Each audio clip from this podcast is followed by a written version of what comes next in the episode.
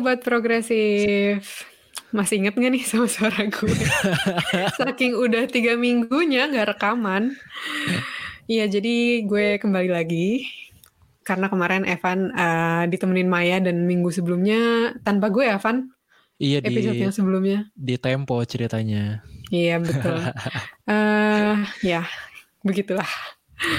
Pokoknya uh, kita hari ini bakal ngomongin topik yang sedang aktual yaitu tentang coba Van dilanjutin. ini efek ini ya belum buka puasa udah jam 5 nih. Di... Eh sumpah gue lagi on banget nih sekarang. Gue udah mau tidur malah. Iya juga. Saking beda jamnya nih, kadang-kadang tuh kayak jam satu siang gitu kan, gue tuh lagi lagi on onnya gitu loh, yang lagi kayak aduh kepanasan, aus gitu. Terus nyokap gue tuh telepon gue yang kayak, Hai kakak lagi apa? Kita lagi buka puasa. Terus kayak video meja makan yang penuh makanan itu, terus gue yang kayak, tolong considerate ya. Tapi itu karena dia beneran lupa tentang kayak beda waktunya gitu sih. Iya. Yeah. Cuman ya gitu deh. Masih Jadi, tiga jam balik setengah lagi lagi, nih. ya. Yoi. Yoi. Oke, oke, oke, oke. Kita balik lagi ya. Jadi kita ini mau membahas eh, sebenarnya berkaitan dengan eh, hobi masyarakat Indonesia yaitu belanja ya kan. Em, karena eh, yang apa toko-toko yang fisik itu tutup, orang makin banyak yang belanja online. Eh ternyata kemarin itu ada satu berita yang gue kira fake gitu. Ternyata tapi bener eh, bahwa Tokopedia itu akun apa direta apa teretas entah diretas entah gimana. Jadi data akun penggunanya itu katanya sekarang udah 90 juta yang bobol. Terus dijual di 91 juta yang bobol terus 91 dijual juta? Oh, oke oke lanjut lanjut. 61 juta account itu sepertiga rakyat Indonesia berarti hampir semuanya kena itu kan Itu bisa dibilang seluruh kali ya, seluruh iya yang terregister di sana. wow itu parah banget sih dan yang paling menurut gue yang paling mengejutkannya itu dijualnya murah dalam tanda kutip murah banget Lima ribu ya. Eh gue mau nanya, gue mau nanya deh. Gue kan awam nih soal kayak gitu-gitu. Kalau Iya. misalkan data dijual tuh dijual di mana, ke mana, dan ke siapa sebenarnya? Jawab langsung. oh Kita Iya. belum kita belum kita perkenalan. belum kenalan Gimana sih nih? Baru ya bikin podcast ya? iya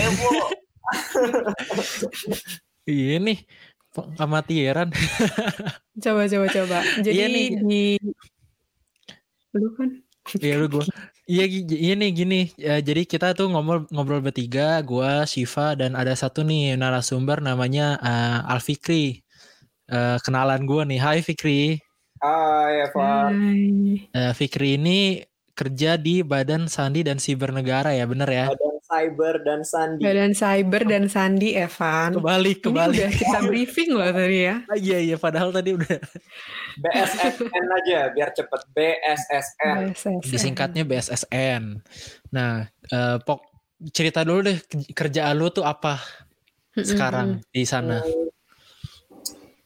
Gua itu posisi jabatan gue sekarang adalah sebagai sekretaris. Sekretaris dari salah satu eh, pimpinan eselon 1 di badan tersebut. Hmm. Tapi memang dari kuliahnya dulu gue tamat SMA, itu kan masuk ke sekolahnya Badan Cyber dan Sandi Negara, itu namanya Sekolah Tinggi dan Sandi Negara. Yang Hmm. mana materinya itu bisa dibilang berkaitan dengan IT dan kriptografi. Hmm. Jadi itu basic gue dan sekarang gue walaupun kerja di Badan Cyber itu sebagai PNS dan sebagai sekretaris, cuma gue masih sering menggali tentang itu ilmu-ilmu terkait IT sama kriptografi kayak gitu. Hmm. Dan sekarang juga lagi sambil master nggak sih, seingat gue? Oh ya, sekarang gue lagi master di UI di Teknik Elektro, jurusannya Manajemen Keamanan Jaringan Informasi. Wow. Mirip-mirip kayak gue, Shift. Iya ya. Baju tesis gue nih, doain ya biar cepet. Amin, amin. Amin. Semoga lancar. Thank you. Nah, baru kita lanjut ke temanya balik lagi. Ya kan? Nah, iya tadi. Gimana shift tadi pertanyaan Soal apa? yang diretas. Iya, jadi pertanyaan gue tuh kalau misalkan data diretas gitu, terus dijual. Gue tuh nggak kebayang sih sebenarnya sebagai orang yang awam gitu. Uh, dijualnya siapa yang mau beli gitu. Ya, gue tahu sih kebayang. Maksudnya kayak konkretnya ya, siapa yang beli, jualnya di mana, dan gimana gitu. Oke, okay. Jadi kalau yang pertama dulu ya, banyak hmm. gambaran tentang data itu gimana ngambilnya, terus gimana dijual, di mana dijualnya, siapa yang mau beli. Kalau pertanyaannya hmm. bagaimana ngambilnya, kita harus tahu bahwa data itu yang disimpan di dalam website itu adalah suatu struktur data ya. Jadi dia ada data disimpan di server dan itu terhubung satu sama lain. Itu sebenarnya sama aja kayak lu punya file-file ya, file-file elektronik, lu simpan di laptop Oke. Okay? Nah, di sana juga sama, itu disimpan di server, di suatu storage. Nah, ibarat tinggal gimana kita ngedapetin akses untuk ngambil filenya itu aja. Itulah kerjaannya hacker. Oh, Oke. Okay. Okay? Setelah dapat, itu tinggal dipindah tempatkan kan, ditaruh di penyimpanannya hmm. dia. Dan masalah dijual, ada yang namanya deep web atau orang bisa bilangnya juga dark web. Nah, itu adalah bagian terdalam dari internet yang nggak banyak orang tahu. Di sana itu isinya cracker, hacker, bahkan ada, lu bisa nyewa pembunuh bayaran loh di sana. Hmm. Iya, di sanalah dia jualan. Identitasnya siapa? Anonim. Kayak gue nih, misal gue kalau punya identitas di sana, gue bisa jadi siapa? Bebek comberan, kayak gitu. Bebek comberan. Iya gue punya data ini gue lempar aja banyak marketnya di sana dan orang hmm. transaksi nggak transaksi kayak pakai rekening bank ini ke bank ini enggak karena itu identitas dia biasanya pakai hmm. currency bitcoin lo tahu kan hmm. tahu dia pakai bitcoin untuk transaksinya sama seperti kasusnya kebocoran database kemarin ini dia kan menjual di deep web dan bisa dibeli dengan menggunakan bitcoin atau monero cryptocurrency pokoknya Hmm. Gitu. Asik deh. Asik deh. Tapi maksudnya yang masuk ke dalam deep web itu bisa siapa aja atau bisa siapa gimana? aja, tinggal lu tahu caranya atau oh. enggak. Oke. Okay. Hmm. Baiklah. Iya. Menarik.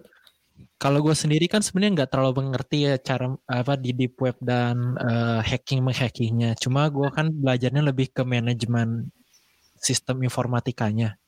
Jadi um, gue tahu betul kalau misalnya setiap perusahaan itu harusnya punya kayak insiden response gitu ya. In case ada yang ada yang ngehack atau ada data yang jebol, uh, perusahaan itu harus ngapain gitu.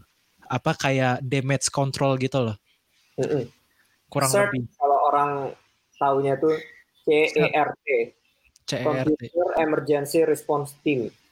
Nah, Uh, gimana menurut lo di Indonesia itu sepengetahuan lu uh, memadai nggak sih kayak Tokopedia gitu kayak sistem uh, responsinya gitu bagus apa enggak karena ya anggapannya ya udahlah ya ini apes aja udah udah ke bobol gitu. Terus gimana? Responnya bagus nggak sih kalau rata-rata kayak apalagi di Indonesia banyak perusahaan-perusahaan online gitu yang lagi naik daun kan? Kalau menurut pendapat gue gue nggak tahu ya dalamnya itu kayak gimana. Tapi yang jelas asumsi gue karena dia udah perusahaan besar gitu ya punya nama punya banyak klien investornya ada yang dari dalam negeri dan luar negeri. Gue yakin sebenarnya sistemnya bagus bahkan mungkin apa namanya mungkin bisa dibilang mature ya cuma kan kembali lagi karena gue nggak tahu jadi dengan namanya dia jadi gue berasumsi ya mestinya udah bagus gitu dan hmm. kalau ditanya gimana di Indonesia, ada namanya perusahaan-perusahaan, apalagi yang basisnya IT ya, pasti punya, pasti punya. Kalau misalnya gue, kan gue juga lagi nulis tesis nih berkaitan dengan uh, proteksi data yang di Eropa ya kan? GDPR. Uh, eh, GDPR betul. Oh. Uh, itu tuh mereka sangat detail dalam hal bukan cuma uh, damage controlnya itu tadi, tapi bagaimana merespons ke uh, pengguna sebagai yang pemberi datanya ke perusahaan gitu loh. kan notabene sebenarnya data yang dipunyai perusahaan itu kan sebenarnya data yang dikasih sama konsumen orang. dong iya sama orang hmm. orang masukin nama masukin tanggal lahir masukin kartu kredit segala macam uh, mereka itu ada bahkan banyak guideline-nya tentang harus kasih tahu dalam jangka jangka waktu berapa lama kalau ada di hack harus nawarin uh, kompensasi dalam bentuk segala macam ke oh, konsumennya iya. gitu. Dan uh, orang di opt out gitu ya. Iya dan orang-orang bisa mau nerima kompensasinya atau mau nggak nerima dan menuntut atau gimana itu bisa gitu. Iya. Um, kalau di Indonesia udah ada sih, udah ada belum sih aturan resmi mengenai ini yang komprehensif gitu? Kalau ngomong soal GDPR, berarti kan ngomongnya perlindungan data pribadi ya? Iya. Kalau ngomong undang-undang di Indonesia yang khusus membahas tentang perlindungan data pribadi, itu setahu gue di 2018 apa 2019 apa mungkin sebelumnya itu udah dibahas berkali-kali cuma nggak gol-gol. Hmm. namanya rancangan undang-undang tentang perlindungan data pribadi. Isinya kurang lebih yang mungkin bisa kita harapkan seperti GDPR ya. Tapi yang jelas gue baca rancangannya itu di sana ada kayak definisi data pribadi itu apa informasi itu apa, pengendali data pribadi itu siapa, prosesor. Jadi kalau dapat data pribadi itu diprosesnya seperti apa, pihak ketiga itu siapa, termasuk bagaimana seharusnya memproses data tersebut, pelanggaran terhadap data tersebut ada di dalam itu kan nggak gol-gol. Nah kalau ngomongin masalah kenapa nggak gol-gol, lu jangan tanya gue, Be. politik kepentingan ngomongin masalah itu gue angkat tangan tapi kalau masalah akademis bagaimana seharusnya ya kalau ngomong seharusnya ya kita harus punya ya hmm. nah, hmm. tapi bukan berarti nggak ada loh ya di Indonesia hmm. cuman nggak jadi satu produk tertentu gitu jadi misal kayak di UU ITE itu ada klausul-klausul yang mengarah pada perlindungan data pribadi. Hmm. Kemudian di undang-undang tentang kesehatan misalnya, ada juga bagaimana rekam medis itu harus di hmm. apa, ditangani. Kemudian hmm. perdagangan, intelijen. Jadi parsial. Cuma belum dibuat hmm. generiknya gitu. Tercerai-berai gitu ya di mana-mana gitu. Bukan berarti nggak ada, ada, cuma dia masih hmm. tercerai-berai kalau hmm. GDPR kan dia udah satu tuh, jadi orang udah GDPR aja, GDPR gitu kan. Indonesia yeah, yeah. ongoing sih. Ya semoga tahun ini ya. Gue belum yeah. ngecek prolegnya, gue belum ngecek program prioritasnya nih. Tapi mestinya yeah. itu jadi, itu jadi. Apalagi dengan ada kasus kayak gini ya. Hmm. Yeah. Dan ini bukan kasus yang pertama loh. Bukalapak oh, juga sempat. Ya ampun, gue nyebutin merek bro. Ya nggak apa-apa. ya, Bukalapak per, Bukalapak pernah, Lion Air pernah, Garuda pernah. ya. Hah? Track record banyak lah ya. Gitu. Iya banyak banget ke kejadiannya gitu. Tapi ini uh, ya maksudnya kenapa ya kira-kira kenapa bisa serawan ini padahal market buat perusahaan teknologi itu di Indonesia besar gitu kan? Atau malah karena apa ya karena masyarakat yang nggak paham atau karena justru peraturannya belum apa tadi masih masih rancangan gitu masa belum sesuatu yang saklek gitu jadi orang-orang tuh malah senang investasi gitu ke perusahaan teknologi di Indonesia menurut lo gimana?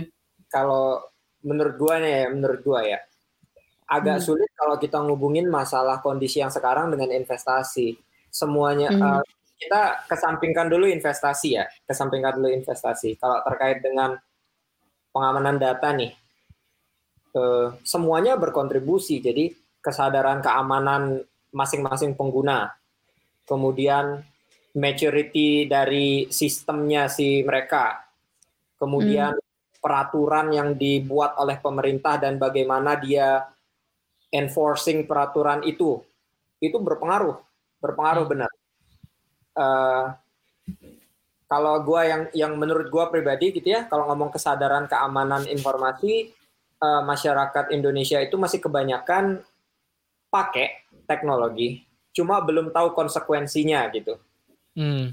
uh, kebanyakan yeah. kalau masalah hmm. peraturan kayak tadi pemerintah sudah berusaha, cuma ya bisa lebih optimal lagi. Nah, kalau masalah dari sistem perusahaan yang apa besar gitu, gue yakin sih mereka punya apa namanya concern yang tinggi masalah keamanan. Cuma masalahnya ini bukan di masalah pengguna, pemerintah atau uh, si penyedianya aja. Hackernya hmm. pinter bro. lu mau buat sistem sehebat apa terus apa pun kayak ya. posting di media sosial sistem gue yang paling kuat sistem ini itu bukannya ngeklaim sistem lu jadi makin kuat itu mancing hacker buat main gitu. Kalau Malah kayak ayo curi dari gue. Karena yang yang gue tahu nih, yang gue pelajarin dan yang gue baca, ini hmm. misal kalau kemampuan yang udah kita pelajari gitu ya, uh, sistem yang udah kita buat tuh selevel 100 gitu misalnya. Hacker itu di deep web itu udah sampai 200, 300, 400. Jadi kita berkembang secara apa namanya? satu persatu gitu kalau mereka eksponensial. Hmm. Cuma kita belum tahu gitu. Jangan-jangan sistem yang kita bilang kuat itu sebenarnya udah nggak dianggap kuat oleh golongan bawah itu, bawah tanah itu gitu loh. Iya, tapi, tapi kan pertanyaannya um, itu kan bukan satu hal yang baru ya. Kalau misalnya hacker itu juga jago gitu dan yeah. apa mungkin kemampuannya yang lo bilang tadi eksponensial gitu. Um, ap, emangnya kita sebegitu kalah jauhnya dibanding hacker? Emangnya nggak ada trik-trik yang Maksudnya itu kan bukan barang barang baru gitu, bukan barang baru. Hacker itu bukan barang baru. Iya. Jadi apa namanya? buku-buku yang gue baca sih ya, kalau usaha untuk meningkatkan keamanan sistem itu ada banyak caranya dan itu gue yakin dilakukan. Cuma ya kembali lagi itu kan meningkatkan ya, meningkatkan keamanannya. Tinggal masalah siapa yang lebih kuat aja kayak gitu. Bukti, nah, kalau kita ngomongin siapa yang lebih kuat, kan kita lihat bukti realnya ya, terbobol atau enggak buktinya kan udah kebobolan nih. Hmm. Berarti satu kosong. Iya. Yeah. Nah, kalau kita mau ngomongin masalah ternyata nih, ternyata sebenarnya kemampuan hackernya nggak seberapa, tapi sistemnya yang kenapa-napa. Itu bukan gini ya, maksudnya kita nggak tahu realnya kayak gimana. Tapi kemungkinan itu bisa ada. Cuma ya itu yang tadi gue garis bawahi, seaman apa pun sistem kita, hacker itu namanya hacker, dia kerjaan nyari celah. Yeah. Tapi jangan cari masalah hacker. Sebenarnya tuh kayak peretasan data kayak gini tuh terjadi nggak sih sehari-hari? Maksudnya se selagi kita ngobrol kayak gini tuh ada aja kan sebenarnya yang datanya dicuri gitu. Iya nggak sih? Kalau masalah serang menyerang ya sebenarnya itu lifetime ada itu website yang bisa ngelihat uh, serang menyerang dan antar negara itu ada. Cuma iya itu lagi nggak banyak orang tahu dan targetnya pun kita nggak tahu apakah dia menargetkan sistem pemerintah atau sistem hmm. BUMN atau sistem kayak tadi e-commerce yang kayak gitu. Tapi yang jelas itu real time ada dan sangat banyak. Kalau nggak salah itu setahun tuh bisa nyampe puluhan juta loh. Puluhan juta apa? Hack? Serangan. Kita oh. ngomongnya serangan. Mungkin bisa lebih ya. Ya. Yeah. Uh, ini kita nggak, lu nggak expect gue buat ngejelasin apa aja jenis serangan dan gimana caranya gitu kan? Enggak deh, nggak usah, nggak usah. Nanti iya. yang nanti yang denger kan? Iya. Tapi yang jelas itu real time banyak banget. Uh, iya. Mungkin balik lagi ke sebenarnya uh, apa bahayanya sih kalau bahaya uh, data kita tuh jatuh ke orang-orang yang tidak bertanggung jawab. Mm -hmm. Mungkin masih banyak juga yang masih belum ngerti gitu ya ya udah sih gitu ting kalau passwordnya ketahuan tinggal ganti password gitu susah amat gitu kan ya cuma masalahnya lu tahu nggak password lu udah ketahuan nah ya coba iya. dijelaskan yeah. konsekuensinya apa aja sih kemungkinan kemungkinan terburuk kalau data lu tuh bisa jatuh ke tangan orang yang salah gitu okay. jadi kalau menurut gua itu data pribadi itu aset kita bro uh, kita yang menganggap itu uh, maksudnya kita yang menentukan level seberapa penting sih data itu gitu. Hmm. Kayak kita punya nomor handphone, kita punya nomor KTP, kita punya apa-apa. Itu penting nggak buat kita? Kalau penting, selayaknya logam mulia nih, ya kali kita taruh di depan rumah kayak gitu. Kan enggak, ya kan? Yeah. Simpan dengan baik, dibatasi informasi siapa aja sih yang boleh tahu dan gimana sih cara dia tahu kayak gitu. Nah, uh, sampai lupa deh gue pertanyaan lo tadi uh, gimana apa konsekuensi parahnya apa tuh apa aja sih gitu. Nah, jadi hmm. semakin besar exposure data pribadi kita di pihak-pihak yang nggak berkepentingan itu, kita bilangnya nggak berkepentingan aja ya, hmm. bukan berarti jahat. Itu memperbesar risiko kita karena makin banyak berarti yang bisa dia lakukan untuk mencelakakan kita. Misal aja deh kayak kemarin punya username, punya password, punya nomor handphone. Iya. Kira-kira apa aja yang bisa dilakukan? Yang pertama masuk ke akun kita, ya toh? Punya nomor handphone, dia buat clone, pura-pura jadi kita, kayak gitu-gitu loh. Tekniknya udah banyak bener. Terus kalau di Indonesia kan registrasi SIM itu pakai KTP, bukan itu bahaya juga ya kalau misalnya nomor handphonenya ketahuan, Mari nomor kita KTP ketahuan juga. Kita disimpan dengan aman, oke? Okay? Berharap gitu aja ya. Jadi kita Karena gue gak, ya, Untung gue belum iktp. Orang sono dan gue nggak tahu. Paling gue cuma tahu dari berita bahwa data ini bocor, data ini ya kayak gitu aja makanya gue berharap sistemnya aman. Hmm. dan gue expect berharap. aman. Tapi kalau bocor ya udah. Berarti hackernya jago pokoknya keduanya deh antara hackernya jago atau sistemnya yang rada-rada gitu. Yeah. tapi nangkep kan ya? Nangkep nangkep. Nangkep. Tapi maksudnya gimana caranya supaya kayak gini-gini tuh nggak terjadi lebih banyak lagi. Masa selain sistem lo diperbagus gitu kan. Itulah. pokoknya kayak gimana caranya lo lebih canggih daripada hackernya gitu. Uh, tapi selain itu ada nggak sih misalkan lewat undang-undang atau apa gitu yang gue nggak kepikiran kalau gitu. gue kalau gue sih lebih mengandalkan diri pribadi. Daripada kita hmm. kerjanya cuma nyalahin belum ada undang-undang belum ada peraturan ternyalahin itu mending start from ourselves. Jadi kayak kita punya password gitu ya.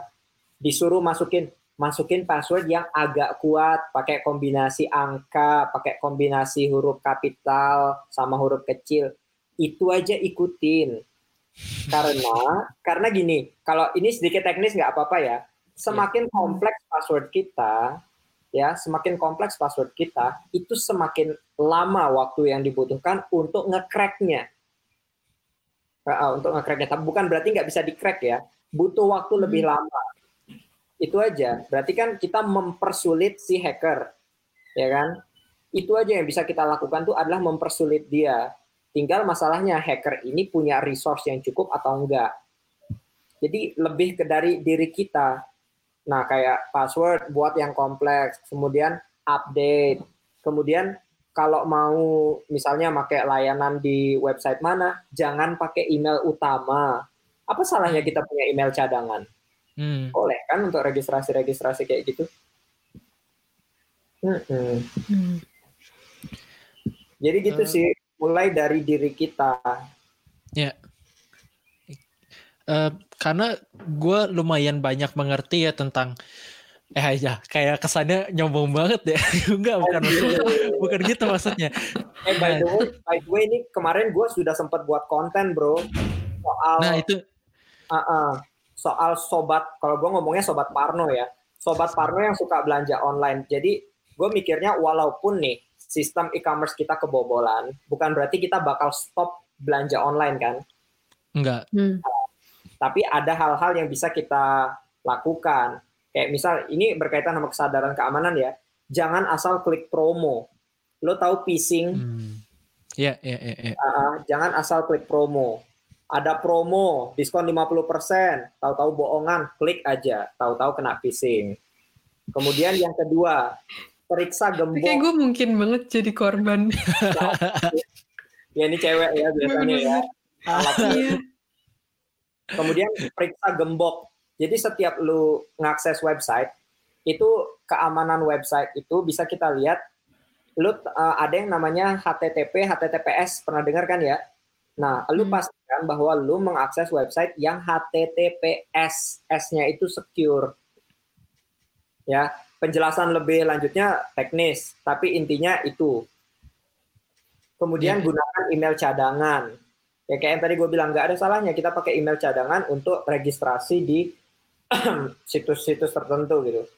Ya kan kayak misal di e-commerce nggak masalah kalau kalau kita pakai email cadangan kayak nama gue Alfikri, gue pakai siapa? bebekcomberan.com apa? Why not? Gitu kan? Nggak ada yang bermasalahkan gitu. Iya iya. Nah, kemudian password yang kuat dan update berkala. Itu untuk Hmm. mempersulit hacker. Nah kemudian ada lagi two factor authentication. Biasanya kalau lu login username sama password ya kan itu basic banget tapi lu kan bisa tambah dengan verifikasi ke nomor HP, dengan verifikasi ke via ponsel yang kayak gitu-gitu loh. Jadi kalau misal hacker itu dapat username sama password, dia belum bisa masuk karena dia nggak ada nomor HP kayak gitu loh. Iya iya. Hmm, benar-benar. Yang bisa kita lakukan adalah mempersulit mereka. Kemudian aktifkan ini khusus untuk yang suka belanja online ya, aktifkan pemberitahuan transaksi. Apes-apesnya akun lo udah ke take over gitu, dia berhasil belanja, baru belanja sekali lo udah tahu ya walaupun belanja sekalinya langsung puluhan juta gitu ya, kasihan. Tapi paling nggak lo nggak jadi dua kali kena puluhan juta gitu tuh nggak? Iya sih benar. Ah, yang kayak gitu-gitu. Dan yang Hmm. terakhir adalah selalu log out kalau lu habis melakukan transaksi atau apa. Log out itu kenapa penting? Karena gini, lu punya temen gitu ya yang kayaknya ya, carefree banget, sering minjem laptop atau minjem apa. Hmm. Di satu sisi mereka itu bisa jadi penyerang loh, ya musuh dalam selimut, Hmm. ya kan? Sang atau entah apa. Tapi kemungkinan itu ada anjir, gue parno banget ya, langsung. nah, tapi gitu. Intinya Eh, kesadaran keamanan di kita itu adalah untuk memperkecil resiko kita. Itu prinsip sih kalau menurut gue. Iya iya. Mengerti Hmm. mengerti. Iya. Eh, berarti sebuahnya salah satu pemain terbesarnya adalah diri kita sendiri gitu. Iya. Ada ada kata-kata bijak ya, bukan kata-kata bijak sih. Tapi ini kata-kata yang sering gue dengar bahwa manusia itu adalah rantai terlemah. Iya. Iya mau betul. sistemnya udah sekeren apa, peraturannya udah serigid apa, orangnya disuap pakai duit be, bocor semua itu. Iya benar benar. iya, Iya. iya. Iya. Gue gue pernah oh ya ini ini ini out of topic sih ya. kayak misal Ini lo of punya password di masuk ke laptop, tapi lo tulis tangan lo tempel, itu Iya. kerjaan siapa? Orangnya kan, Iya iya benar benar. Orangnya banget. kayak gitu. Hmm, yang kayak gitu-gitu. old school. Gimana shift tadi? Enggak enggak enggak jadi nggak relevan. Ya. Enggak maksudnya gue tadi mikir kayak manusia ya lo mau orang kayak gimana pun kalau udah tahu duit tuh Hmm. udah gitu loh. Aduh, Waktu itu bokap gue pernah ada apa gitu sama polisi di Jerman gitu. Maksudnya. Jerman kan negara yang gini kan yang peraturannya saklek Lurus. lo kalau A lo B kalau kalau B Iya. lo C gitu pokoknya jelas semuanya udah ketahuan gitu. Terus polisinya dikasih duit ya iya aja integritasnya iya runtuh juga udah dikasih duit mah iya bener. Eh, lucu sebenarnya. iya Iya. Eh, Gitu. tadi gue mau apa ya? Oh iya, eh sebenarnya gue mau nanya. pertanyaan lu aja nih banyak nih. Iya iya iya, ini ini gue mau balik ke pertanyaan justru. Eh, iya maksudnya eh kita melihat kan ya, Bapak Presiden kita dan ininya tuh sangat suka dengan teknologi baru gitu kan. Eh menterinya ada yang bos unicorn, staff susnya banyak yang punya bisnis digital walaupun udah pada keluar gitu kan. Bukan udah keluar. Iya kan itu. Oh, oh, oh, oh, oh, don't Um, Oh, oh, oh. um, ya gimana ya? Uh, kita melihat sebenarnya Indonesia punya potensi yang besar untuk berinovasi gitu di bidang digital. Tapi satu sisi kan ada masalah-masalah kayak gini nih, di mana kurang lebih jadinya orang was-was juga kalau takutnya terlalu banyak berinovasi nanti jadi nggak aman, nanti customernya nggak percaya juga sama online gitu. Kalau menurut lu sendiri, menurut lu aja, uh, gimana sih menyeimbangkan antara berinovasi sama supaya tetap aman gitu jangan sampai terlalu aman tapi jadinya nggak ada inovasi tapi jangan sampai juga terlalu freestyle sampai akhirnya data lu ke mana-mana gitu Iya, iya, iya, iya. iya. Jadi hmm, inovasi, uh, gue bila, bu, bilangnya bukan inovasi versus security ya. Gue bilangnya kayak keamanan versus kenyamanan. hmm. Orang biasanya berinovasi itu adalah untuk membuat layanan mereka semakin mudah digunakan, betul ya. Tapi biasanya semakin mudah itu cenderung kurang aman. Karena dengan kita menambahkan faktor-faktor keamanan kayak tadi, username, password, dilapisin sama verifikasi di handphone, dilapisin lagi sama fingerprint misalnya, dilapisin lagi sama retina, kan jadi nggak nyaman bro, kayak Hmm. terlalu banyak gitu, terlalu lama. Nah jadi keamanan itu memang versus kenyamanan.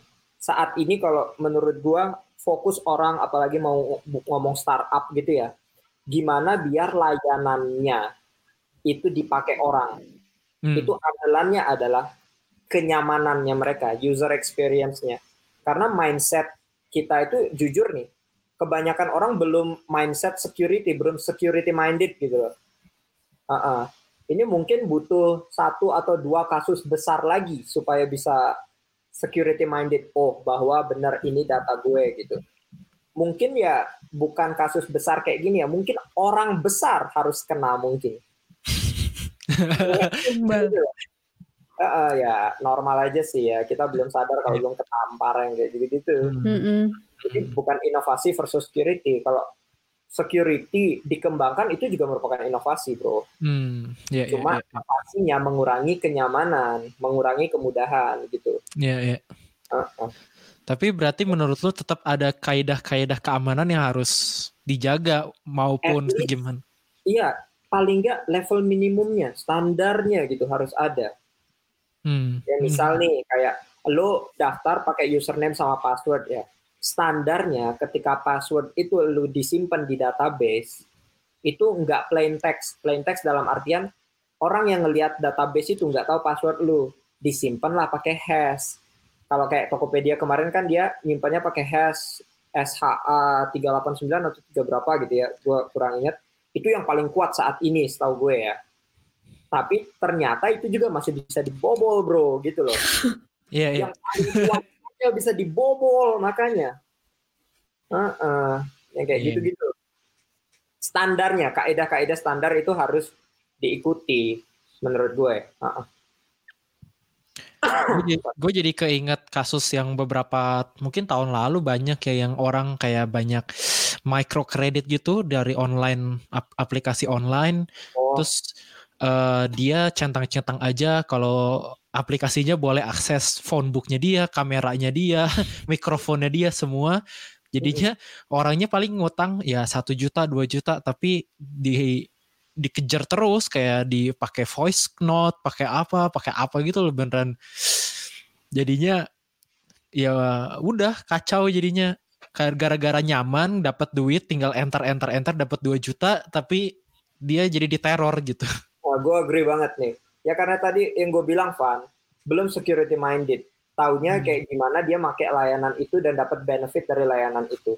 Orang Ya. pengen dapat duit, mudah. Registrasi aja, langsung dapat kredit 30 juta misal. Wah, Ya kan? Kayak banyak gitu, itu. pakai, pakai, pakai. Tahu-tahu ngutang, nggak bisa bayar. Yang kayak gitu-gitu. Ya. Tapi dia nggak nggak paham dengan dia menggunakan aplikasi tertentu apa yang bisa dilakukan aplikasi tersebut terhadap data dia. Tahu-tahu ngakses lokasi, tahu-tahu ngambil data kontak-kontak, ya kan? Hmm. Itu privacy lo. Cuma kembali lagi, lo nganggap itu berharga nggak? Kalau gue nganggap berharga, makanya gue kalau mau install aplikasi, gue lihat dulu apa aja sih yang dia minta ini permissionnya itu apa aja ngakses kamera kah misal misal aplikasi yang nggak butuh akses kamera ngapain dia minta kamera? Ya, ya benar ngapain benar. gitu? Yeah, yeah. aplikasi yang nggak butuh akses lokasi ngapain dia ngakses lokasi gua? Betul betul. Nah, jadi itu jadi pertimbangan gua kalau gua nggak butuh butuh amat ya ngapain gua install aplikasi kayak gitu gitu. Daripada nah, tapi jadinya berarti jadinya lu nggak jadi install aplikasinya itu? Eh kalau gua nggak butuh butuh amat makanya tadi. Iya iya iya, iya kalau gue emang butuh banget ya mau gimana jujur aja gue mau gimana eh yeah, kompromi iya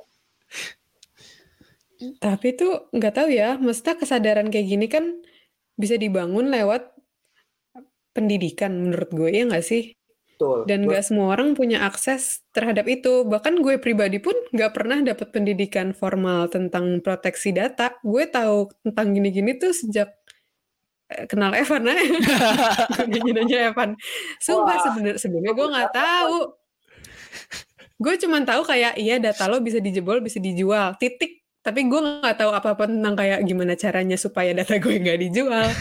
Terus kayak apa? Gue beneran nggak tahu gitu.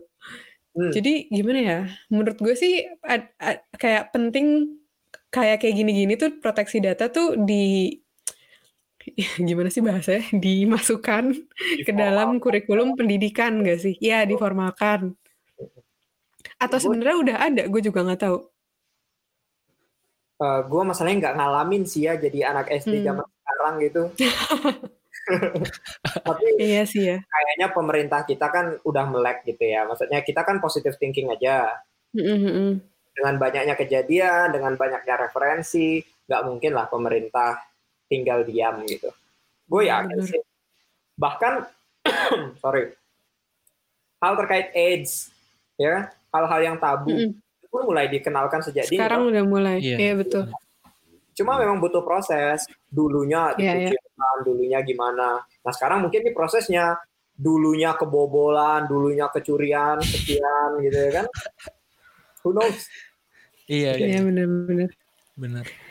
Ya gue cuma khawatir aja karena um, ya kalau orang sekarang di Indonesia ngomongin pendidikan teknologi selalu fokusnya ke end usernya gitu loh bagaimana pakai iPad pakai pakai teknologi tapi belum sampai ke titik di mana uh, apa yang harus gue perhatikan selama online gitu loh jadi lumayan deg-degan sih ngelihatnya kalau hmm. karena karena ya gue ngeliat kan online itu apa dunia digital ini kan perkembangannya cepet banget. Jadi kalau lu telat dikit aja tuh jauh gitu. Dua tahun lagi tiga tahun lagi apalagi kalau gara-gara corona gini kan hmm. apa on apa basis online tuh menjadi makin kuat. Iya. Iya. Ya kirain ada yang mau nambahin ya. Gue nungguin tadi Enggak benar udah kayak gitu. Iya. Iya.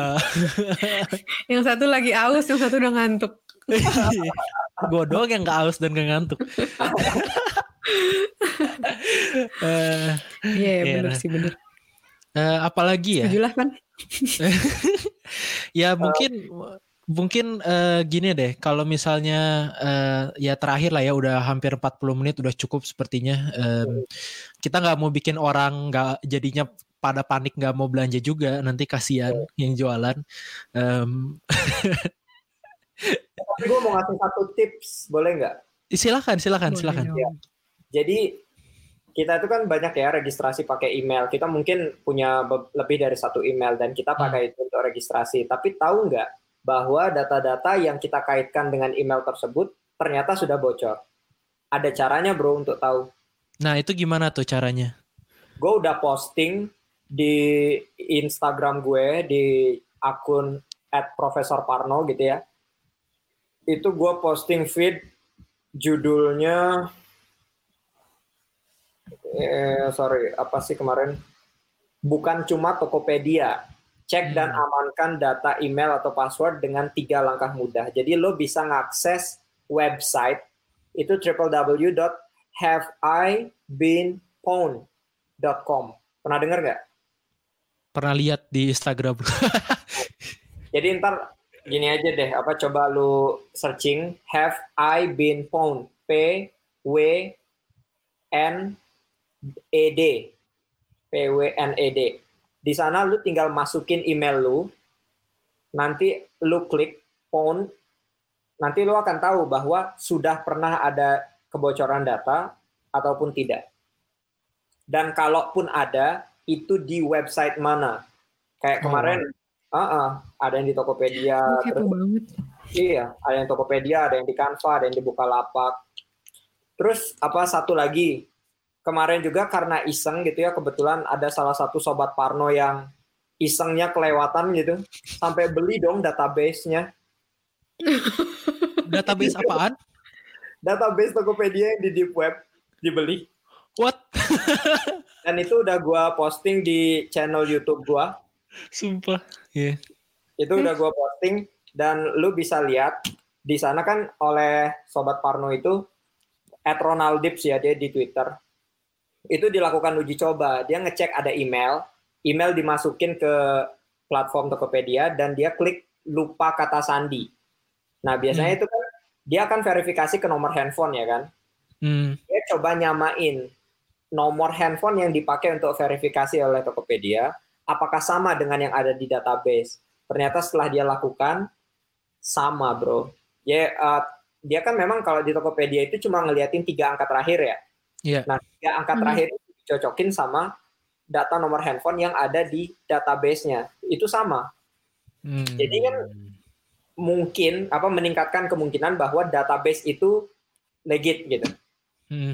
Oh, database-nya lengkap, Bro. Ada lokasi, ada pendidikan, ada nama, password. Aduh, Aduh, ngeri ya. Lu kalau penasaran, lu cek channel YouTube at Profesor eh Profesor Parno. Itu baru hari ini jam 1. Gua Nah, di- posting tuh. dicek guys, Profesor Parno. cek. Tulisnya gimana? Profesornya biasa F E S Double S Profesor Parno. double S Sor Parno tuh. Sama Instagramnya juga sama ya, at Prof Iya. Parno ya, atau Hmm. Profesor Parno. Profesor Parno. Iya. By the way, gue barusan cek email gue udah sekali di breach. Di Ada data breach ya. Yoi. Website Dari apa? Tumblr. Iya. Gue umur berapa gue main Tumblr? ya Allah, gue kelas berapa main Tumblr? Gue juga inget gue punya Tumblr. Dan di situ lo bisa lihat loh data apa aja yang ke breach. Hmm. Oh ya? Coba lihat deh itu di Tumblr-nya kan ada sih. tulisan di bawah Oh ya, name, password, atau Iya. apa. sambil ngecek sambil ngomong yang lain. Iya kan? Ih seru deh. Serem juga sih, serem juga karena em, ya maksudnya kita kan tidak ber kita tidak mengganggu siapa-siapa, kita cuma mau belanja. Eh data kita ter apa, terdistribusi dengan tidak sukarela gitu.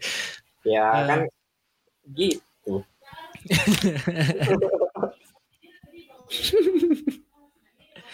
Iya iya iya. iya. Em, ya Apa belum ini? Eh udah kali ya. Terus mungkin terakhir karena bentar lagi juga dua minggu lagi Lebaran.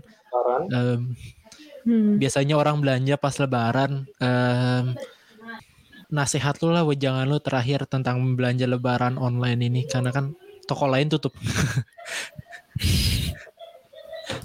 Kalau nasihat bukan nasihat sih ya, kayak apa yang harus kita perhatikan gitu. iya Sebenarnya kalau ngomong masalah apa yang harus diperhatikan kalau kita mau belanja online itu udah udah seperti yang tadi gua sampaikan tadi di depan. Tinggal mungkin terakhir lu hemat-hemat duit ya, jangan sampai kalap. Nggak ada hubungannya sama security tapi Ya, security masa depan yoi. Itu keamanan lu di masa Tapi depan. penting. Betul. aduh oke kalau gitu eh, Fikri thank you buat waktu lo dan Makasih banyak. insight lo tentang eh, segala perhackingan ini Mm-mm. semoga kita makin sadar lah ya tentang sebagai Iya. pengguna tentang apa data kita gitu dan dan ya nggak sembarangan gitu apalagi kalau ada promo-promo gitu jangan langsung diklik juga gitu terutama lu tersindir Oke, jangan lupa follow at Profesor Parno di Instagram, dicek juga oh. videonya di tweet uh, di YouTube tuh tentang uh, database Tokopedia. Siapa tahu nama kalian ada di situ. uh, jangan lupa follow juga nih at podcast underscore progresif di Instagram. Kita juga punya Twitter baru dari minggu lalu ya kan. Um, at pod underscore progresif. underscore progresif. Karena karena, karena cuma boleh lima belas. jadi kayak kagok gitu tau gak sih? Iya sih iya sih. Iya. ini juga baru bikin dan adminnya rahasia adminnya adalah admin, adalah adminnya. Oke thank you lo podcast progresif fun sharingnya. Apa tuh? Thank you udah ngundang gue oh iya Terima kasih oh, iya, iya, sudah sama, mau sama. diundang. Justru, justru, iya. Oke, kalau gitu kita sudahi saja episode kali ini. Mm-hmm. Sampai ketemu minggu depan. Semangat puasa, sehat-sehat, jangan kena corona dan sampai jumpa. Dadah. Sampai jumpa. Bye. Bye.